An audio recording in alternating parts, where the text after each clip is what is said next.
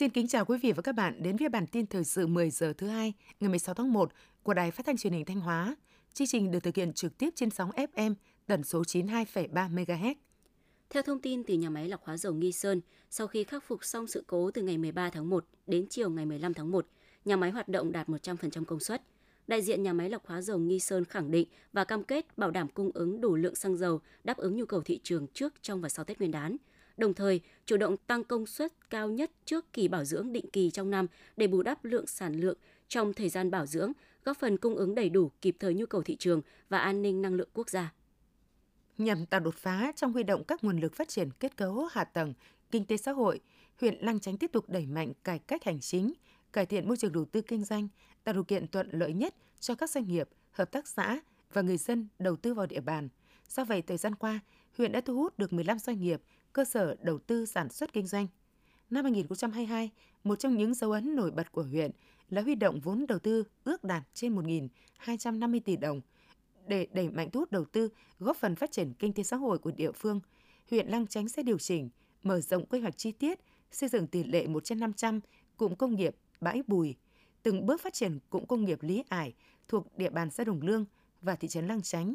ưu tiên các dự án công nghệ cao thân thiện với môi trường – Kỳ nghỉ Tết Nguyên đán năm nay kéo dài 7 ngày nên nhu cầu đi du lịch của người dân sẽ tăng cao. Để hút khách du lịch đến với Thanh Hóa trong kỳ nghỉ Tết Nguyên đán, các khu điểm du lịch đã xây dựng một số sản phẩm tour du lịch mới theo hướng khai thác giá trị văn hóa. Ngay trong những ngày đầu năm 2023, đơn vị lữ hành VN Plus Travel thành phố Thanh Hóa đã tung ra thị trường hàng loạt tour nội tỉnh hấp dẫn với chủ đề âm vang xứ Thanh. Được kỳ vọng sẽ là điểm nhấn tạo dấu ấn riêng của du lịch xứ Thanh –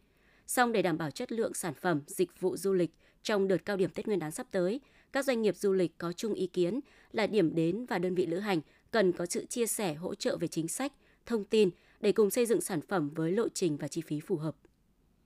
Thực hiện phong trào Tết Nhân Ái Xuân Quý Mão 2023, tỉnh Thanh Hóa đã vận động quyên góp ủng hộ được trên 20 tỷ đồng từ các cơ quan đơn vị doanh nghiệp, người hảo tâm trong và ngoài tỉnh – tổ chức trao hơn 38.000 suất quà Tết cho người nghèo, đối tượng chính sách, vượt lên 18.000 suất so với chỉ tiêu Trung ương Hội chữ thập đỏ giao.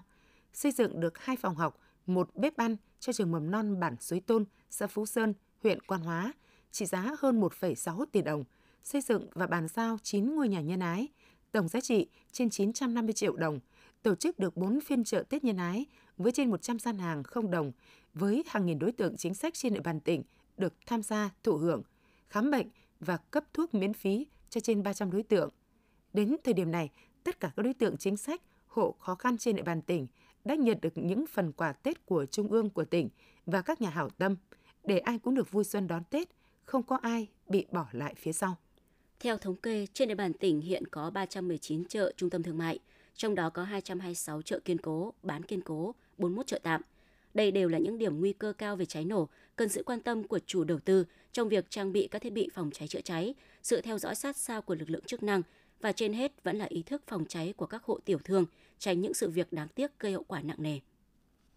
Tiếp theo là phần tin trong nước. Bộ Tài chính đề xuất giảm 30% tiền thuê đất phải nộp của năm 2023 cho các doanh nghiệp, hộ gia đình cá nhân. Đề xuất trên được đưa ra tại sự thảo quyết định của Thủ tướng về giảm tiền thuê đất mặt nước năm 2023 nhằm hỗ trợ doanh nghiệp người dân thúc đẩy sản xuất kinh doanh đang được Bộ Tài chính lấy ý kiến. Mức giảm tiền thuê đất mặt nước được tính trên số tiền thuê đất mặt nước của năm 2023.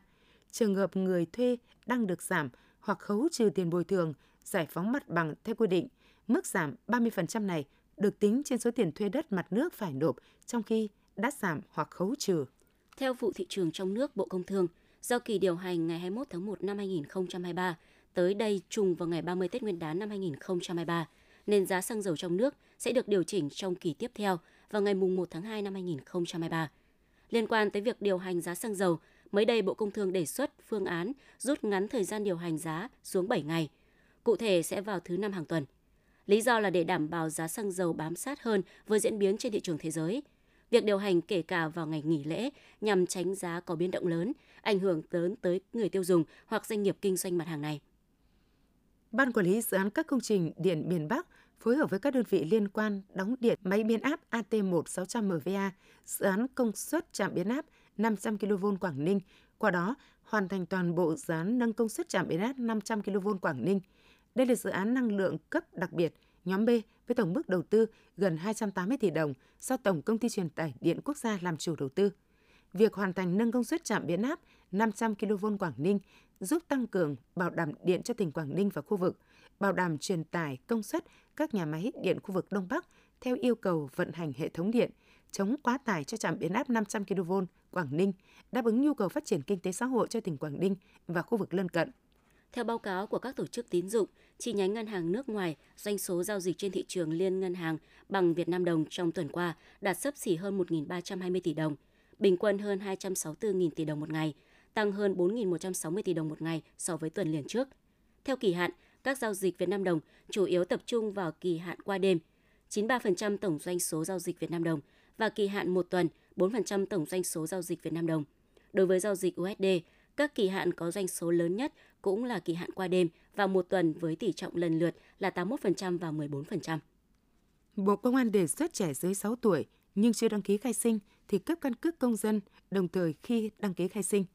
Tuy nhiên, việc này sẽ thực hiện theo nhu cầu chứ không bắt buộc. Đề xuất được đưa ra trong dự thảo luật căn cước công dân sửa đổi và được Bộ Công an đăng tải để lấy ý kiến đóng góp. Theo dự thảo, Bộ Công an cũng đề xuất bổ sung quy định về quản lý cấp căn cước công dân cho công dân Việt Nam dưới 14 tuổi và cấp giấy chứng nhận căn cước cho người gốc Việt. Tuy nhiên, việc cấp thẻ căn cước công dân cho người dưới 14 tuổi sẽ thực hiện theo nhu cầu chứ không bắt buộc. Bộ Giáo dục và Đào tạo vừa công bố dự thảo thông tư sửa đổi bổ sung một số điều của quy chế thi tốt nghiệp trung học phổ thông. Một trong những điểm mới đáng chú ý là thí sinh sẽ không được mang các thiết bị ghi âm ghi hình vào phòng thi như quy định hiện hành. Theo quy định cũ, thí sinh được mang vào phòng thi các loại máy ghi âm ghi hình chỉ có chức năng ghi thông tin nhưng không thể nghe, xem và không thể truyền nhận được thông tin tín hiệu âm thanh, hình ảnh trực tiếp nếu không có thiết bị hỗ trợ khác. Được sự đồng ý của cơ quan công an, ngày 16 tháng 1, Cục Đăng kiểm sẽ đưa vào hoạt động trở lại ba trung tâm đăng kiểm và một chi nhánh đăng kiểm tại thành phố Hồ Chí Minh. Trước mắt, cơ quan công an đã đồng ý cho tái sử dụng dây chuyền kiểm định, trang thiết bị không thuộc diện niêm phong tại 4 đơn vị đăng kiểm nói trên để phục vụ nhu cầu kiểm định xe của người dân. Thời gian vừa qua, một số phương tiện thông tin đại chúng phản ánh về tình trạng khan hiếm và thổi giá bán các sản phẩm pháo hoa không tiếng nổ tại một số cửa hàng trong công ty trách nhiệm hữu hạn một thành viên hóa chất 21, nhà máy Z121.